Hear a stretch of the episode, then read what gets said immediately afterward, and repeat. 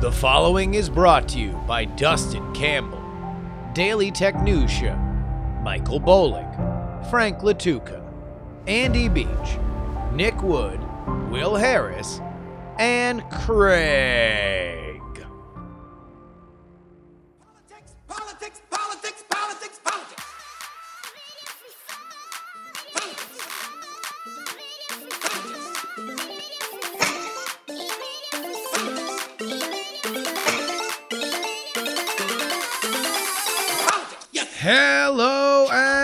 Welcome everybody to the Politics, Politics, Politics podcast for Wednesday, March 17th, 2021. Oh, can you can you hear that? Can you hear the champagne corks popping? Can you hear the knees shuffling? Can you hear the footballs being spiked? Because nationwide, from sea to shining sea, the Biden administration is letting you know they did it. The American Rescue Plan. Some thought it was impossible. Some thought even after Biden got voted in that it couldn't happen. Well, Georgia runoffs make it possible, and Joe crosses the goal line. And that's why President Biden, Vice President Harris, their spouses, and various assorted characters will be up and down this fine country for the next month while Congress is not doing much to let you know that this is their doing. They want you to remember those stimmy checks. They want you to remember that unemployment. They want you to remember those vaccines because they want you to remember to vote blue in 2022. So, while the administration's gaze is on uh, sales, not really a whole lot of high pressure things to talk about. Or are there? Because there are still legislative priorities for the Democrats. And the question is exactly how they're going to do it. They had to use reconciliation to get a COVID bill over the finish line at the number that they wanted. So, what are they going to be able to get consensus on? Maybe it's time to relax the filibuster. Maybe it's time to do away with it. Full stop. We will get in to that debate, including an ominous warning from a voice that was right in the past. Meanwhile, while all the backs are being slapped and the fives are being hide, is there another crisis brewing underneath the nose of the Biden administration? Is it already getting kind of out of control now? And will all of the look at us, we did it talk ring hollow as the nation looks toward what's happening on the border? Should the Biden administration take this more seriously? Is something that we will talk about today. But is all of this serious government resource talk obscured by our current culture of celebrity? We examine that with the help of Slate pop critic Jack Hamilton. But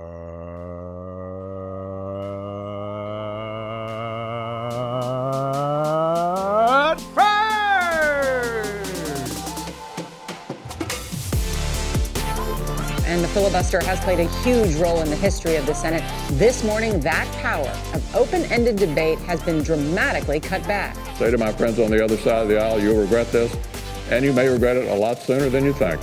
I think the loss will be enormous uh, and, and one that uh, all parties involved will come to regret.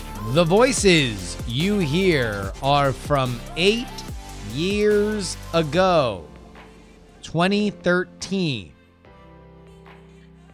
Barack Obama was not pleased with the speed that he was getting his appointees through. And so the Democrats affected the filibuster so they could get judges appointed. The the sounds you heard were not only the news anchor but Mitch McConnell issuing an ominous warning that the Democrats would regret what they had wrought. And the final voice there was Barack Obama himself, who, as a senator in 2005, said that adjusting the filibuster would be a mistake when the Republicans were the ones who wanted to do it. So, first things first, for those just catching up, what is a filibuster? Theoretically, it's delaying legislation by way of a prolonged speech. Uh, for those of you guys who listen to Raise the Dead season two, uh, this happened for a very, very long period of time where there was an actual speech on the floor with uh, a bunch of segregationist Democratic senators that were trying to block the civil rights legislation in 1963. It doesn't always have to be, uh, you know, the marathon speaking stuff. There, there are procedural procedural ways that technically you know the the fear of a filibuster an indefinite filibuster can effectively kill the momentum of a bill. So just the concept of it is what matters. Can somebody throw this bill indefinitely into the muck? Can they throw the the, the business of the senate into the muck if you don't have enough votes for something that's what matters. And by the way, the words of Mitch McConnell in 2013 did indeed ring true. Democrats did come to regret the fact that the threshold for Supreme Court nominations was lowered. Well, I mean, Democrats regret it if the names Neil Gorsuch, Brett Kavanaugh, and Amy Coney Barrett, all appointed under Trump, only Gorsuch got any bipartisan support. He got three Democrats to vote for him. Amy Coney Barrett and Brett Kavanaugh got zero. So now the, the Democrats are looking to the rest of the Biden administration. They're looking to 2022 and they're saying, oh, geez, uh, we'd always been able to do bipartisan COVID bills. We knew we had to move fast on this one. So reconciliation was the path. But if you guys didn't buckle on COVID, well, I mean, we're certainly not going to get anything done on immigration. We're not going to get anything done on climate. I mean, it's to be pulling teeth to do something like infrastructure, which is likely the next priority for the Biden White House.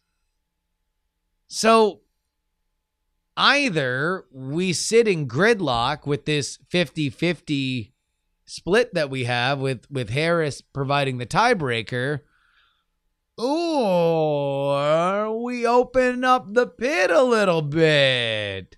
You know, let's relax the filibuster even more. So it's not just about court appointments. Now we can actually get some stuff done. We can go back and tell our voters, we did it. We did it.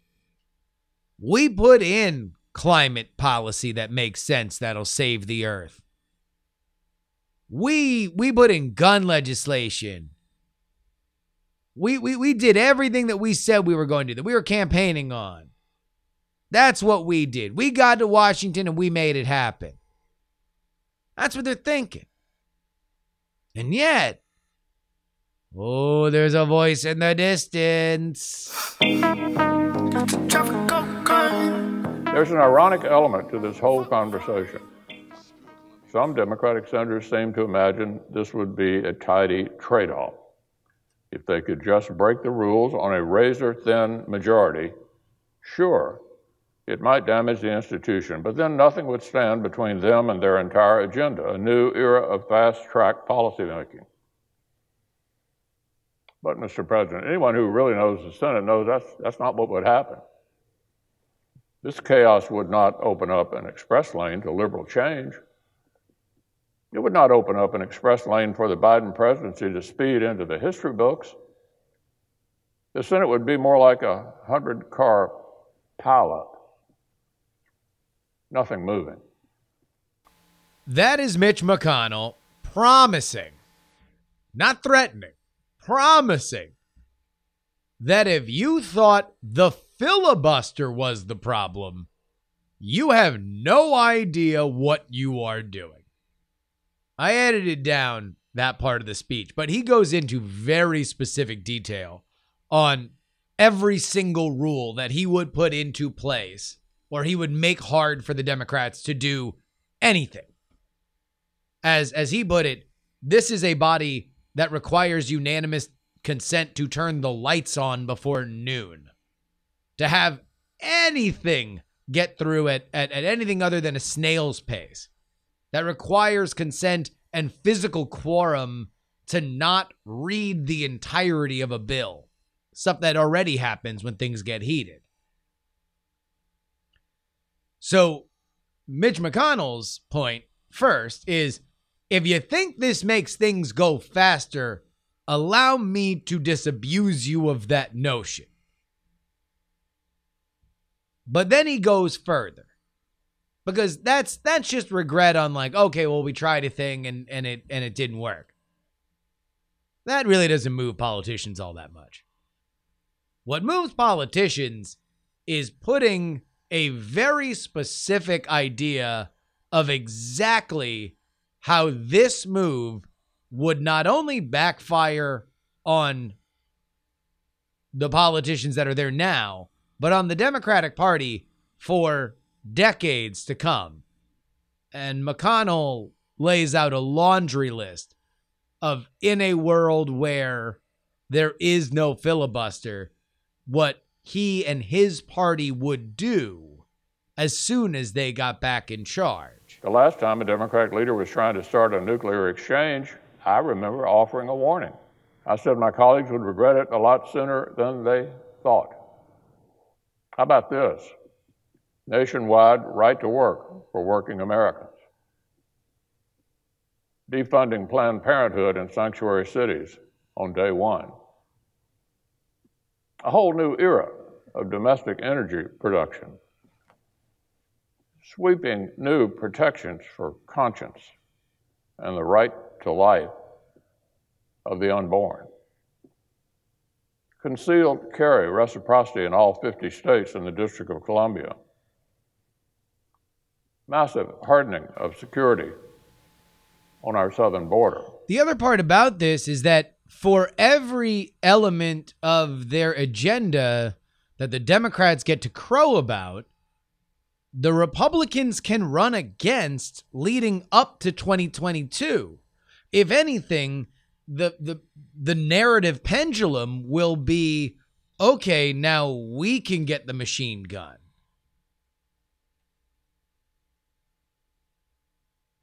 The danger is that not only do you give a fractured Republican Party a universal clarion call on how to run a campaign against you and unite their warring tribes, but you're also, and I hate to say it, gonna give a more effective senatorial creature in Mitch McConnell the the the, the blade to wield.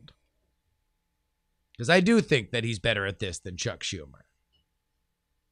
I do think that he can get his ducks in a row when he needs to better than Chuck Schumer. So is the filibuster done for? Uh, you've heard some rumblings about whether or not you would actually make it a little bit more costly Joe Manchin, who's a steadfast opponent, and without his vote, none, none of this would happen. Uh, he said that, that that it should be something where you should have to actually be out there speaking the entire time. But I don't suspect it's going to happen. I don't suspect it's going to happen under Biden's watch, mostly because Biden does know the Senate. I think this is airing out some grievances so the more progressive parts of the party can feel like they've reached their hand toward that burning stove. But I don't think that it's going to happen. Politics, politics. Border talk is back on the menu, folks. Uh, is it a crisis? Do we have a border crisis? Is it a border situation? Is it a border happening? Is it a, a, a, a border accident? I, I I I expect that we are going to. I think we already are. We're we're in one of those very frustrating political moments where we're gonna fight about a word, and like one side's gonna dance around using a word, when really we're all talking about the same thing. And here's what we're talking about. There's a lot of people crossing the border right now and it's begun overwhelming some of our facilities on the border. There is obviously a sense that with Donald Trump out of office, that now is when you should come to America beyond the proper channels. I don't know whether or not you can say Biden is to blame for it. That that's a political conversation that we're going to have to have. But the reality is this is happening and it's starting to burst at the seams. And even if you were still on the air, uh, this isn't a Lou Dobbs fever dream. Here, quote the New York Times on Monday. More than 9,400 minors, ranging from young children to teenagers, arrived along the border without parents in February alone nearly a threefold increase from last year at the same time. These migrant children are being forced to sleep on gym mats with foil sheets and go for days without showering as the Border Patrol struggles to handle the thousands of young Central Americans who are surging across the southwestern border. At the heart of this is a change between the Biden and Trump administrations. Trump administration would send unaccompanied minors back to Mexico, or at least back across the border, which is Mexico. They might not have come from Mexico, they often come from various places through Central America. But that was the Trump policy. The Biden policy is not to do that because they often face uncertain situations from whence they came. But at the same time, that means that now this is on the watch of Biden. And the numbers are starting to get a little large. The Biden administration is co opting the Dallas Convention Center to house 2,000 migrant teenagers as of Sunday, there were 4,200 children in U.S. Border Patrol custody, and that might not be the only one. Other sites are under consideration, including Moffett Airfield in Silicon Valley. So, I got a question for you. After listening to what I just said, are we facing a crisis? There are some counter arguments to it, including the fact that spring is the time when the most migrations happen. It comes after the cold winter months, before the brutal summer heat on the border. The Biden administration's head of Homeland Security says that this is not a crisis, it's a difficult situation, and defended the policy of not expelling the children. Quote, they are vulnerable children, and we have ended the prior administration's practice of expelling them. He's got it. Not a crisis. It's a, it's a, it's a difficult, a border difficult. But here's the problem. The dam is starting to break even on Biden's own side. Joe Scarborough called Biden's uh, uh, policies permissive on the border, and Manchin, Joe Manchin, granted the most centrist senator on the Democratic side there is, so he'd be the first to do it no matter what. But he went and used the full C word yesterday. He said crisis. And that's before we get to what the Republicans are going to do with this. I mean, hell, if you thought AOC made a meal out of kids in cages, just wait until the, the, the, the House GOP gets down there so they can talk about kids in convention centers. This is, I mean, I'm not even kidding. Uh, Kevin McCarthy, uh, House Minority Leader, was down there uh, earlier this week we got word today that Senator Ted Cruz and John Cornyn is going to lead a Senate delegation to the southern border on March 26th. And who knows where the situation is going to be at that point. How many Fox News prime time A blocks will have whipped the nation into whatever kind of frenzy? This has been a situation that I've kept my eye on for a little while because it was very curious to me as the COVID bill was going through that the Biden administration was reacting to it because they don't want to react to it. Not at all. They want all of your focus on those stimmy checks. They want all of your focus on vaccines. They want all of your focus on all that. The last thing they want you to do is to let this warm, fuzzy, we're beating the pandemic feeling go away because you're looking at pictures and videos of uh, uh, poor kids sleeping on cold convention center floors being allowed to shower once every 48 hours. And they certainly don't want any thread of maybe Trump was right on the border. They don't want that in your head at all. No, no, no, no, no, no, no. But when Joe Scarborough on MSNBC is out there saying that Biden's policies are permissive, what other A to B connection are you supposed to make? Now, Biden's in a pickle on this one because there's not a lot he can do. I mean, he can reverse his own policy. He can become more of a border hawk. He can cede the fact that this is a problem and, and do something like that. But that seems unlikely. Short of passing a sweeping immigration reform, there's nothing that Congress can really do. So it looks like the Democrats are just going to have to eat this. Biden's just going to have to eat this. And the only question is just how difficult this crisis gets. Some of y'all that live outside of the United States might have been uh, uh, on top of this, or some of you guys that are really into the COVID news might have been following it, but it has been my obsession over the past couple days. What the hell is happening with this vaccine situation in Europe? Oh my God.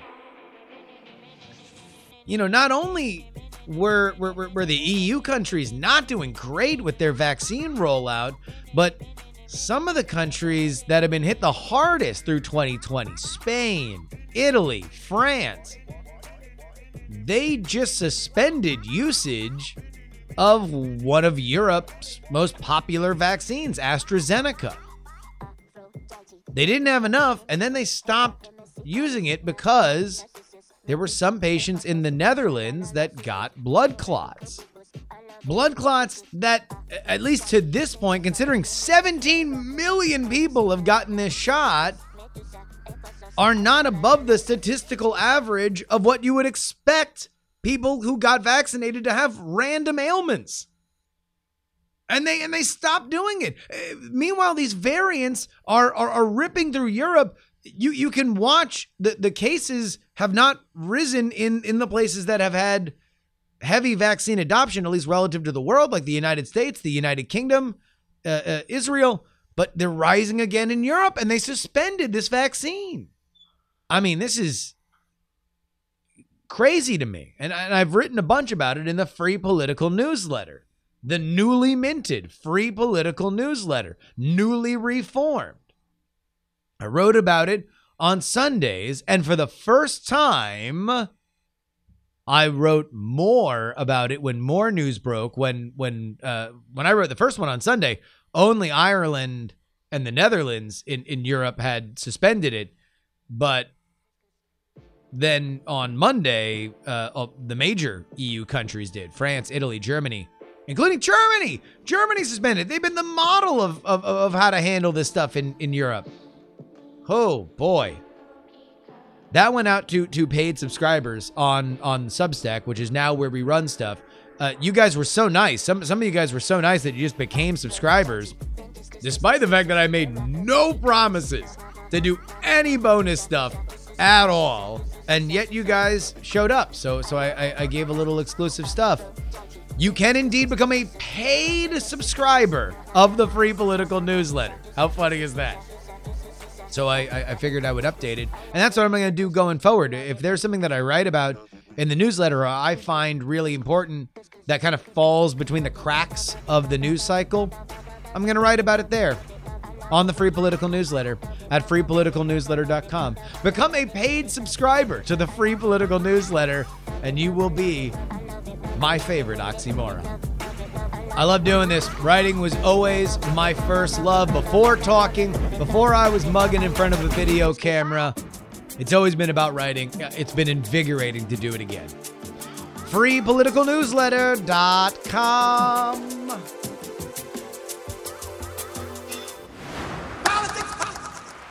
Celebrities, politics, specifically celebrities in democratic politics, are found together quite often. But does it actually help candidates get elected? And is the messaging of those two worlds ultimately corrosive when combined? We found someone to talk about it, and we found the perfect mascot to discuss this issue through. Apologies to everybody listening in or from New Jersey. I come as a as a former Hoboken resident in peace, but there will be some boss slander in this interview. We're gonna we're gonna dig into Bruce Springsteen as a mascot for Democratic politics, and we're gonna do it with the help of a professor of American and Media Studies at the University of Virginia. He's also a pop critic for Slate.com and the author of Just Around Midnight: Rock and Roll in the Racial Imagination. Jack Hamilton, welcome to the show, Jack. Thanks for having me, Justin. I'm excited to excited to talk. All right, we're I, I, I want to start off here because one of the biggest surprises that I've had with my audience is that they love inside journalism conversation, and there's something that has vexed me for as long uh, as I've been involved, friends with journalists, involved in journalism, gone to journalism school, worked in newspapers. What is the media fascination with Bruce Springsteen? Like Yeah, it is, it is question. uncanny, uncanny, and, and and I don't know if people can fully under. It's not just like there's a few Bruce Springsteen fans. They're Yeah. all they, like it's as if you found out that all architects were into fish. Like you just like, like it is it is staggering the amount of Bruce devotees. Can you Hmm. explain this to me? Yeah, I mean, no, not really. but like, I mean, it is really interesting. I mean, it's like it's particularly pronounced among sports writers. They weirdly. love it. I watched. Yeah. I watched. So uh, the, the, the school I went to, Syracuse, the Daily Orange I worked is a a factory for people that that go into Mhm. sports journalism and are to this day among the highest echelons. I watched as young 17 and 18 year old boys just morphed into Bruce super fans Yeah, like yeah. before my eyes. I don't know what it was it, like it's like a cult. It's like NXIVM. Yeah. Yeah, it's weird. I think some of it is like so. I mean, I think that you know, you it, not to generalize too much, but I think if you think of this typical Springsteen fan, it's sort of maybe like a white guy who's like you know middle aged or older. Although certainly there's like younger uh, Yeah. people in this demographic too. But like, yeah, I mean, which is generally speaking like a sort of common type in media, and certainly for a long time has been like the the common types to like get very far. So it's like so it, it was interesting. Like yeah, a couple years or uh, this was longer than a couple years ago, but I remember like David Remnick, the editor of the New Yorker, wrote like this massive Springsteen profile that was in the New Yorker that I think he then turned into a book. And I was like, at the time, I was like, oh, I didn't know that David Remnick was like such a huge Bruce Springsteen fan. But then I was like, of course, David Remnick's such a huge Yeah. Bruce Springsteen fan. Yeah. He's like he's Springsteen's demographic. And yeah, I mean, I think like you know, um, I mean, Springsteen's certainly a great songwriter who like writes, you know, this sort of kind of literate brand of. He's a real. He's like a writer's writer. I think. Yeah. You know. No, he's, Not he's great. He's great. I, Yeah. I don't. I don't have anything against the boss. Like, uh, please, uh, uh, uh, save your New Jersey emails. Like, I am. Yeah, I am not. yeah, I'm yeah. not here to slander Bruce Springsteen. Uh, I thought the Jeep ad was a little overdone, but but Yeah, by and totally, large, totally. like I, I I think he's he's great. I I, I enjoy uh, you know summer cracking a beer, listening to Bruce Springsteen. And that's uh, that, that, that always always a great time. But I guess I guess maybe it is. I guess I hadn't really thought about that. That there is like this synthesis of pop listenability and mm-hmm. literary, like it just it, that much more dense. There's like like two or three more layers than your average anthem, Totally. right? Kind of kind of writer, and and his, his his his stuff is a little bit more thick than than than average. Yeah, and he's also like his career. You know, the, like the other person that I would put in that category very much is like Bob Dylan, obviously. But Dylan, I think, is like maybe his stuff is even is almost a little bit um even more literary and sort of abstract than Springsteen's. Like Dylan's not as much of a sort of focused on kind of like sort of Americana storytelling, at least not as in No, no, all, all, all, way. all, all the Dylan heads are artists. Like all the people that I know who are like Yeah, super into Dylan are all people who make their living in in some kind of esoteric thing, and and so Totally, they can yeah. dig into that Yeah, that, that that misanthropic element of Dylan. Springsteen's way more populist than Dylan is. I Yes. would say. But yeah, yeah.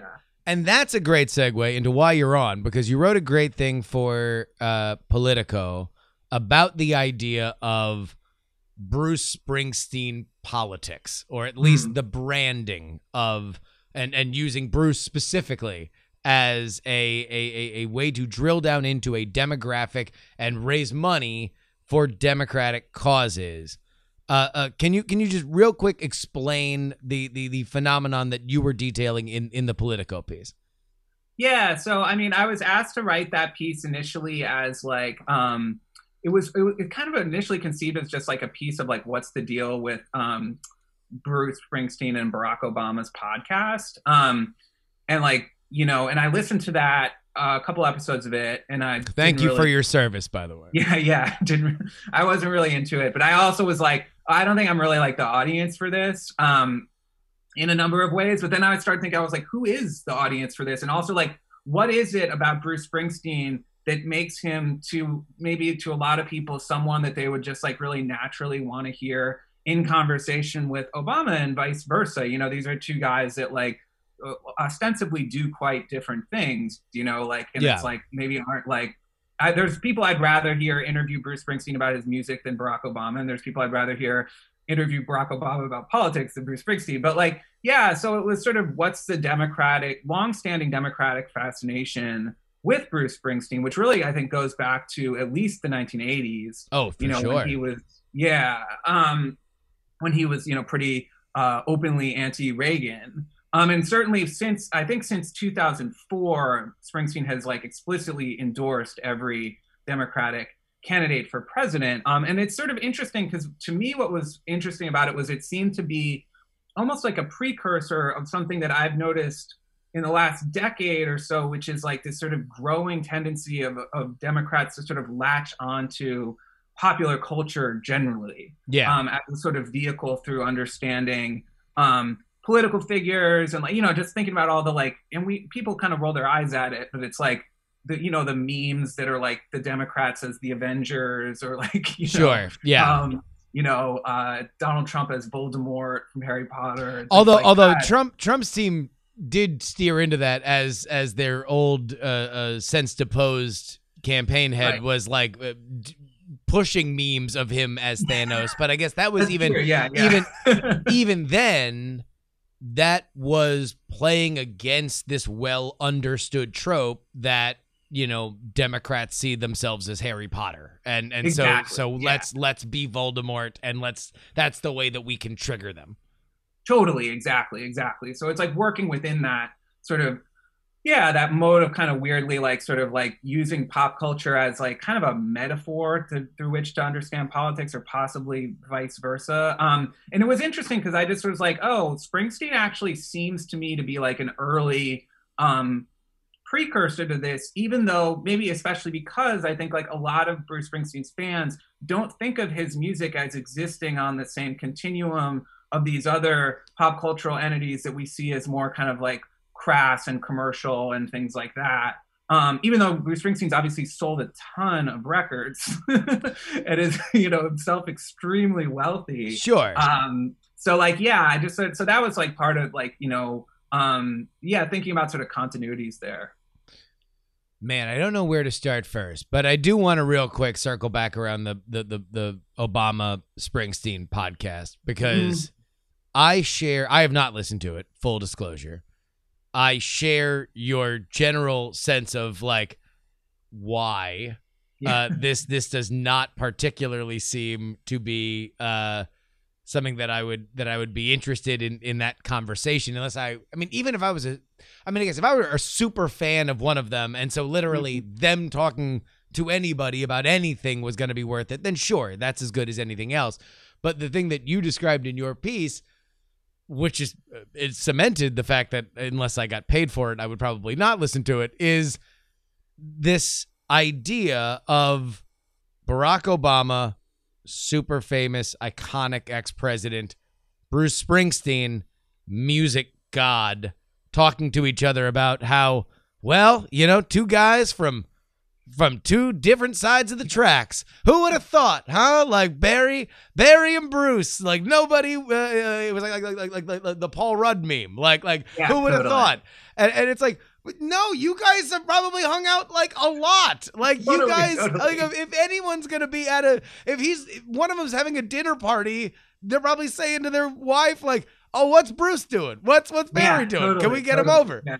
Like like but but i think that is part of what we're getting at the the concept of it that bruce is forever the working class hero no matter how Mhm. rich he gets obama is forever the scrappy senator hope and change no matter how long he goes into his uh, reverence as as Mhm. as it, as an ex-president you make the argument that the democrats might be too reliant on these kind of archetypes why Yeah, I mean, like, so I mean, one thing is that like I think that like there's it has its you know a lot of limits politically. Um, like this is something that it's like it's not useful, I think, to conceive of politics through celebrities and through like sort of famous people and like and also through like you know things like the Marvel Cinematic Universe, which like exists to sell movie tickets. Like Yes. it doesn't exist to you know. So I think there's just like there's limits to that. Um,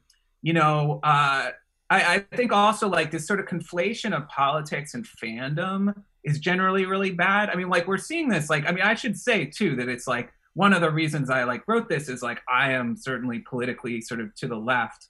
Um, and Yeah. I'm seeing what has happened in the Republican Party, which is like this celebrity figure. I mean, Donald Trump, I think, is like the quintessential embodiment in many ways of like American celebrity culture and like the way that that would sort of pervade into you know political success. And now there's this real sort of cult of personality around this guy that's just sort of like isn't going to good places you know? And so it's like this is and and so the part of it's that you know? And it's interesting that like thinking back to the 2008 election like one of the attacks on on Obama from the right and even from the center was like this guy's just a celebrity you know? Yeah. this like this dude what has he done um and so yeah i mean and, and it's also like you know politicians work for us like it's like they're Yeah. not like it's like politicians like you shouldn't be a fan of barack obama the way you're a fan of bruce springsteen or you know you shouldn't be a fan of biden or kamala harris or something because it's like these are people that like like we don't want to just be constantly like applauding them and like thanking them for you know what they do like it's like their job should be to make our lives better which it's like you know, certainly Bruce Springsteen has made many people's life better. Um, but I and like you know, making your making people's lives better through art is like a different thing than making people's lives better Yeah. through politics, you know. So it's like, um, uh, like, and they shouldn't be conflated. And it's like, yeah, there's like this weird way.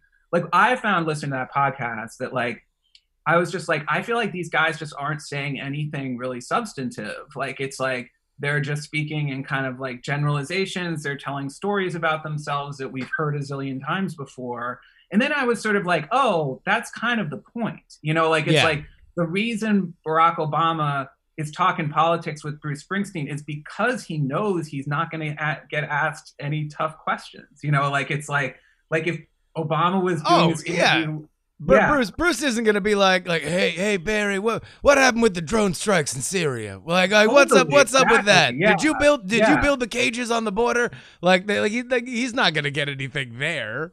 Exactly yeah so and and that too is it's like you know um yeah like we shouldn't live in a I mean like it's not good for the democrats to i think get into a pattern where you're seeing like um yeah like like like this this type of thing gets normalized i mean it's not a huge deal because it's like obama's not president anymore and i'm not trying to say the podcast shouldn't exist or something i, I just didn't No. think it cash like, cash cash the check Spotify's cutting Yeah. them they, they they even they deserve you know have uh, Bruce can buy four more Jeeps it'll be it'll be great Totally, but it's like it, it's interesting. Like something I saw just the other day was like people pointing out that like Joe Biden hasn't really given a press conference in like a really long time. since he became president Um, yeah yeah, and like that's the kind of thing where you're like, you know, if you're a Democrat, like you're happy that Biden won, and like I personally think he's like doing like a surprisingly good job so far. But you're like, the president should probably be like talking to the press. you know, like it's certainly something that like yeah, and you know that it shouldn't just be like everything's communicated through surrogates and through like these sort of weird um you know, very very managed kind of like media hits and things like that. So, yeah, I don't know. And Well- it's, well, so let I me- think that Let, Yeah. let, me, let me let me let me take the conversation here because you write primarily about pop culture and, and music and Mhm. stuff like that, and I think that there has been a constant element in celebrity, but I feel like it's at an acute inflection point now uh, of of this idea of art versus artist and like when the artist goes wrong. Like we've we've Mhm. always had, especially in music and and movies and stuff like that, uh, celebrities that are actually bad guys. Sometimes Right, totally, yeah. diabolically evil, black souled humans, right? Uh, and we're very keenly aware of that. The list of sins has has grown. The things that we kind of used to hand wave away, we now look at in a much more stark light, and yet still. No matter how gross the, the, the, the Farrow versus Allen documentary is on HBO, Mhm. people are still going to watch Annie Hall, no matter how uh, uh, uh, you know, just disgusting R. Kelly is that we now know because of that documentary. When Space Jam 2 comes out, there are going to be some people that you're going to see I Believe I Can Fly trend Totally, yeah. on, on, on Spotify because it connects with people uh, nostalgically. To Mhm. when, when when you say we have to have a but we have to have some kind of distance between or at least the trend of politicians becoming celebrities is a problem. That's where I see it. I see it as a Mhm. problem because look, at the end of the day, beyond the family of the Farrows and Woody Allen, we can wrestle with our own moral uh, uh, reasoning on whether or not we ever want to watch a Woody Allen movie again. But the stakes are as small as a couple people, right? Like Right, it, it, right. It, it, it can all fit in an apartment in Manhattan. Uh, when you're talking about a politician, it's hundreds of millions of people. If if we're going to hand wave away, ah, whatever, it's still a bop. I'm still gonna listen to Michael Jackson. Right. I'm still gonna uh, you know do these things like that. That to me is corrosive. That that is that is very very damaging. Yeah, totally. And I mean, I think you're seeing it like with like, I mean, you can see it very obviously, like, I think in certain portions of the right, like the sort of Trump kind of addicted corners of the right, where it was like everything that Trump, like, it just became like like Trump, like I mean, his like famous quote about like you know I could kill someone in the middle of Fifth Avenue Yeah. and people would still vote for me, and like it's kind of true, you know, that it was like, and it really did like poison people's relationship to media and like facts and stuff to have this sort of thing of like this guy, there's stuff that he's doing that's just like objectively bad from like a behavioral standpoint that like to say is bad is like you're being un- how dare you criticize this person because like i'm into these other aspects of them. I mean it's interesting like one thing that i think about with pop culture stuff is like you know yeah there has been like you know a way that like yeah people i think have become more critical of celebrities in certain ways and there's more ability to like sort of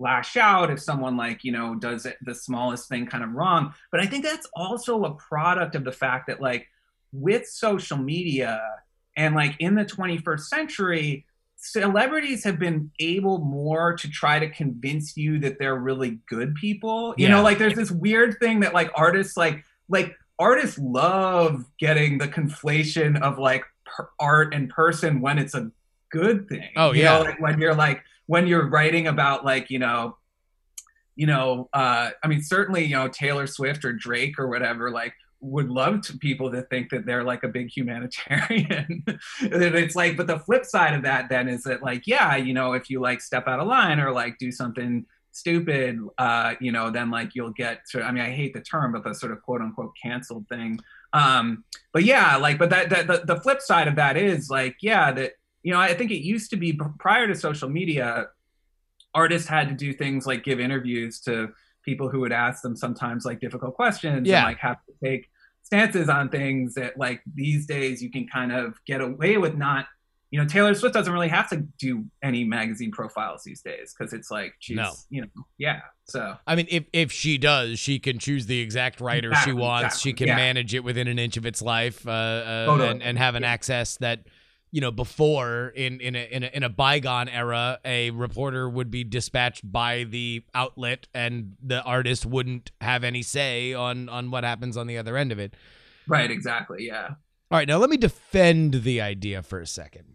Because and longtime listeners to the show will will probably roll their eyes because I I is one of my favorite hobby horse ideas. But I very much believe that politics has benefited from the idea that we no longer have a monoculture that Mhm.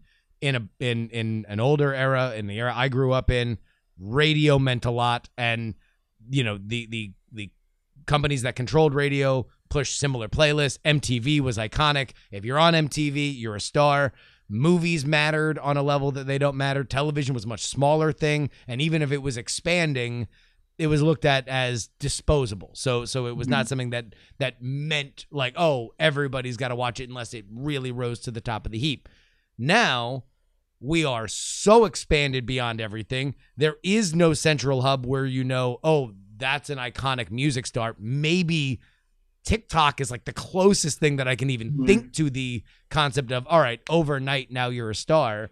Um, even in Spotify playlists, you don't know if your neighbor is into it. You know, everybody else who likes, you know, chill wave beats is going to be into this thing. Politics, however, has remained the one thing we all have to pay attention to. Mhm. Trump being a part of it obviously gave it a a injection of personality, the likes of which we had not seen in our lifetime.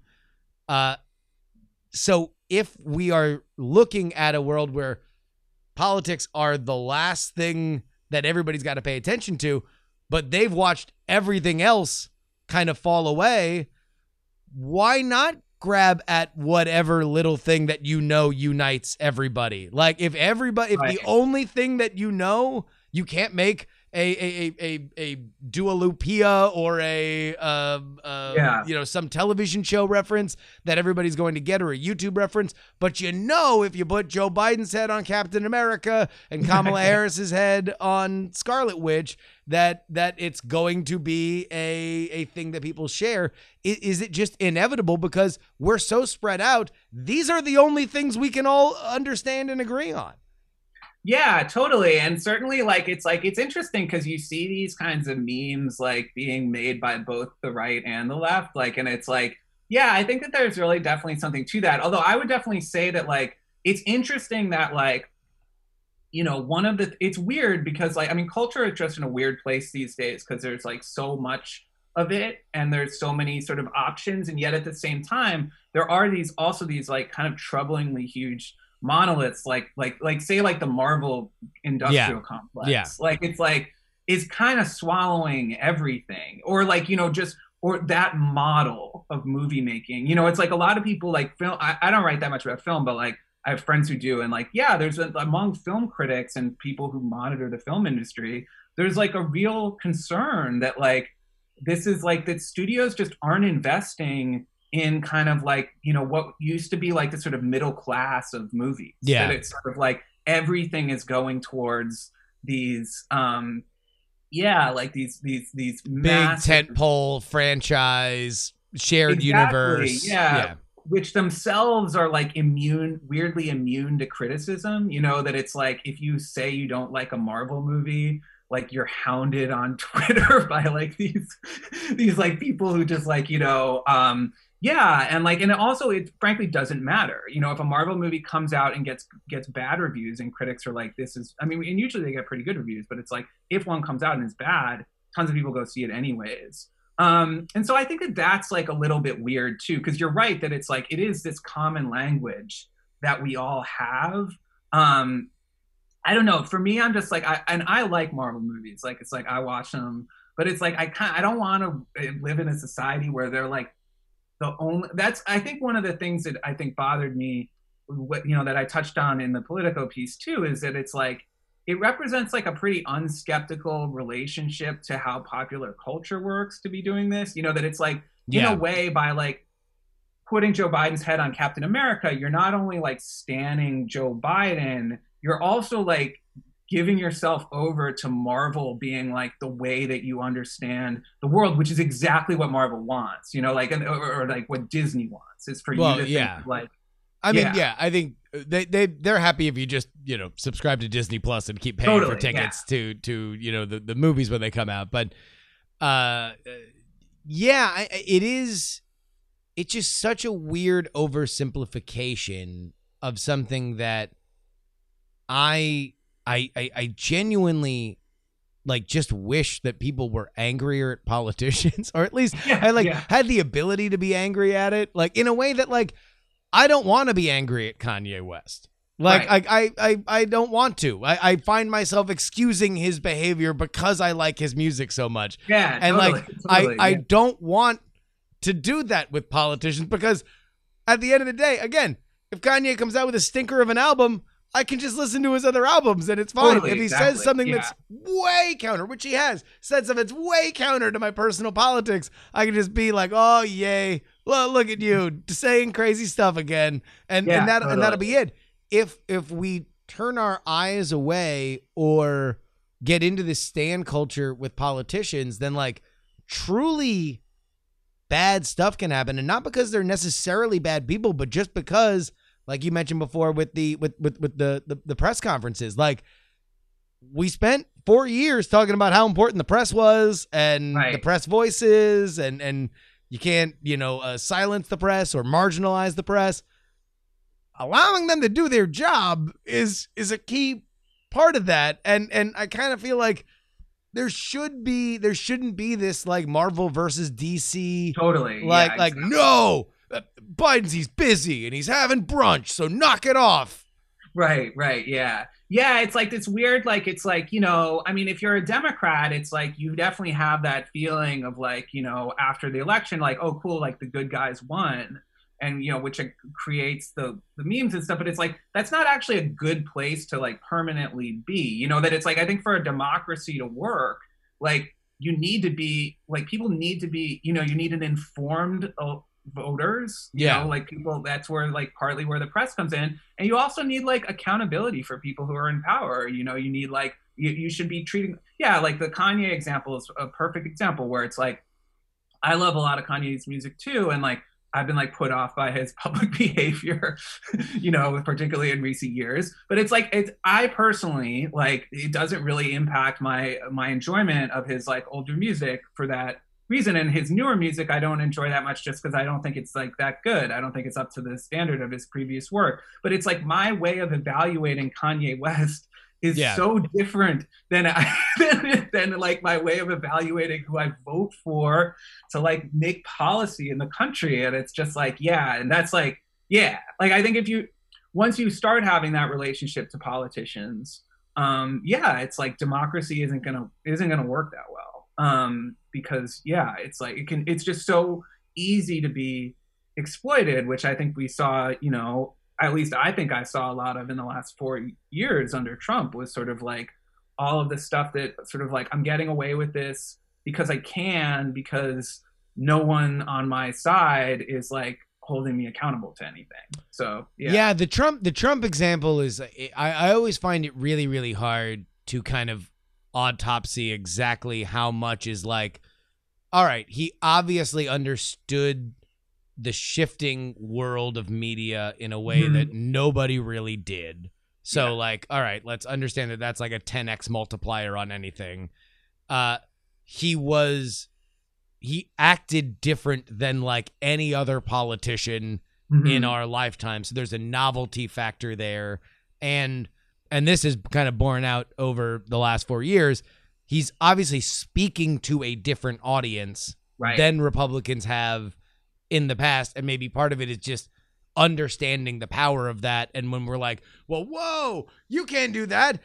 Every Republican that's done and said that has immediately gone away and and he does it and it's like, "Oh, Totally, well, yeah. maybe we need to understand that the the the social mores that might have offended the other group and then uh, ultimately it turned out it was his undoing because the social Mhm. mores of you know white uh suburbanites are the things that wound up or are the people that didn't vote for him and voted for Joe Totally, Biden yeah. and and voted him out of office so I don't know I it's it's it, it- it's just one of those things I, I really resonated with your piece in Politico just because I I do think that there is something to the like standing next to Lady Gaga, standing next to Bruce Yeah. Springsteen thing that I I get it as in like, you know, my my most carny of senses of like get them into the building and like right, you know, I guess Yeah, like X amount of people who really, really want to hear Lady Gaga sing the song from the Bradley Cooper movie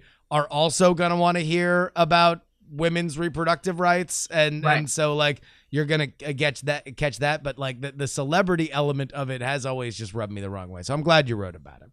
Yeah, totally. And I mean, I guess the other thing too is just like, you know, as someone who votes Democrat myself, like it's like I'm interested in seeing the party like build and like bring more people in. And it's like that's I think something too where you're like, is this fixation on celebrity gonna help the party? Like, yeah, these appearances of these famous people, like is that going to bring it what is that doing is it like bringing more eyes to you or is it just making the is it just like generating the pleasure centers of people who are like already on your side and i don't know the answer to that but it's like yeah it's definitely something that yeah it, I, i'm with you like it, it kind of all of those sort of weird photo op things and i mean sure like lady gaga's music is great and it's cool like to have her you know perform at things like if it gets you know fundraising and stuff like that but it's like once you start once that starts to become like sort of an identity of the party um i think that's like like kind of bad and i, I just like don't want to see them go it's just down it, it's direction. it's hollow,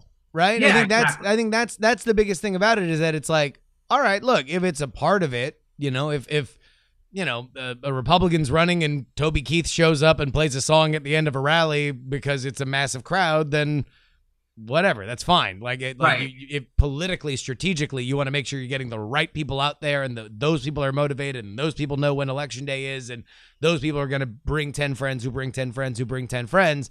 If if the cherry on top is look at my celebrity friends here, like Yeah. here's here's Chachi playing the spoons or whatever, then then that's fine. If that's the lead, is Yeah. like Lady Gaga solemnly talking about how much she loves Joe Biden, it's like, all right, well that's empty.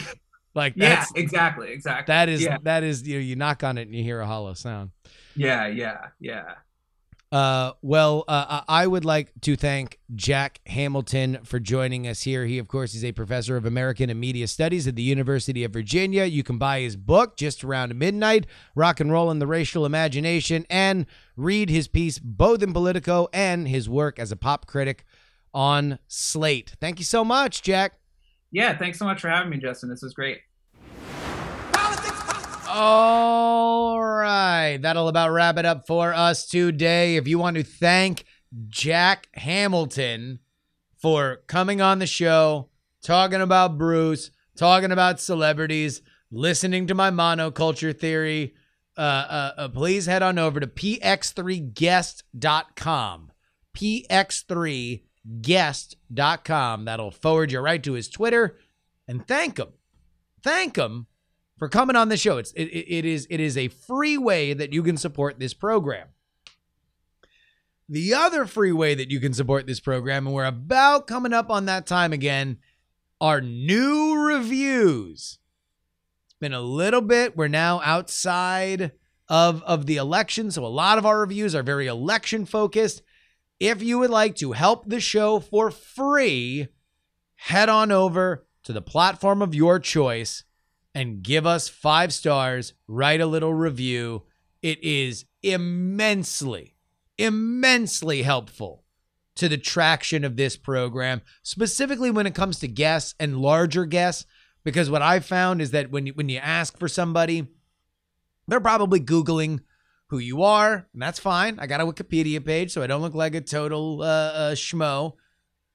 And then they go to the, the the it's usually Apple, it's usually iTunes. They go to that, and if there's new reviews, if there's a lot of five star reviews, then you've got a you got a better chance of landing better people. So if you want to help us out with that, go review us this week. Let's see how many reviews we can get. A few things to wrap us up on. Charlie Crist, former governor of Florida, failed Senate candidate. He is strongly considering another run for the governor of Florida. In my opinion, he would be trounced by DeSantis. Running Crist or Crist running or winning the the the primary, the Democratic primary, would essentially be a, a DeSantis victory. Also, a follow up on the story that I mentioned in our free political newsletter ad read uh, EU regulators say that there's currently no indication the AstraZeneca vaccine is harmful. Hopefully, they restore sanity there to those countries sooner rather than later. A reminder that you can email the show, theyoungamerican at gmail.com. You can tweet us at px3tweets. You can find us live on Twitch, px3live.com. You can get our free political newsletter at freepoliticalnewsletter.com. And of course, you can find this podcast at px3podcast.com. You can support us in so many ways. PayPal.me slash payjury is one. Shout out to one of our best fans on the planet, the Buck. The Buck RI hit me with a dollar Biden buck. Of course, we've got our Venmo buckaroos. Our Venmo buckaroos. The culture of sending me a dollar on Venmo when you like the episode because, in the words of Josh Lopez, who sent me $1, Venmo money isn't real.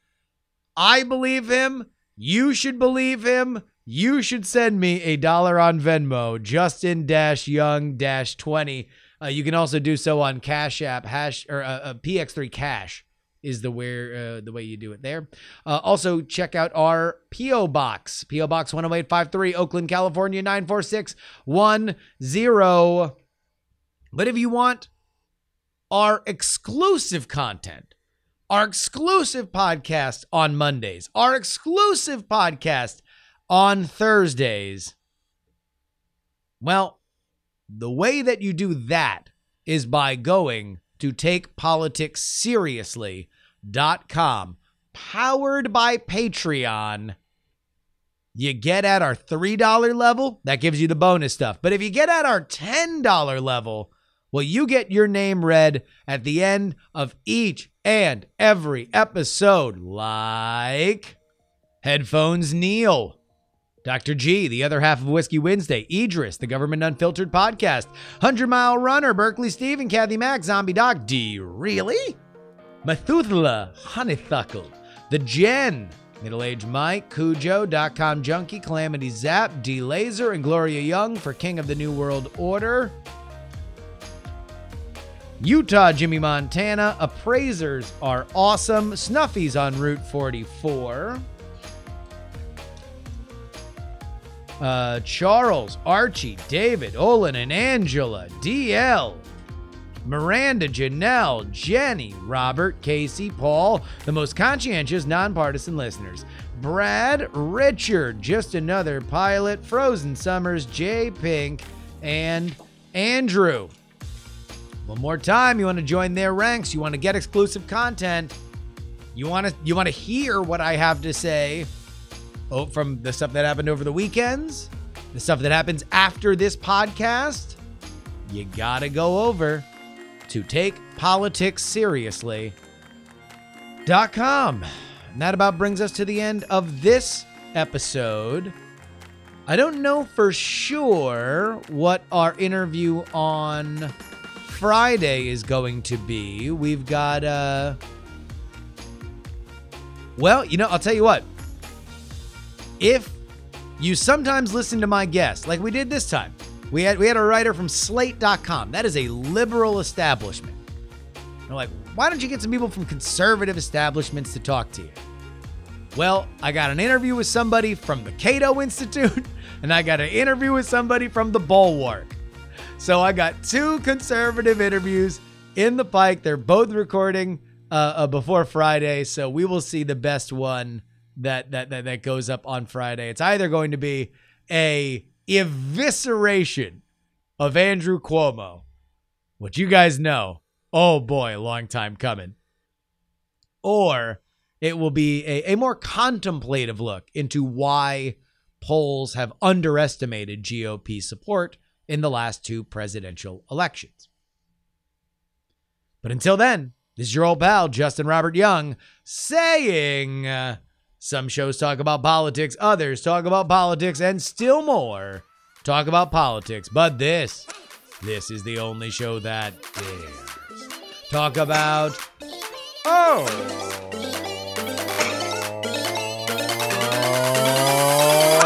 three.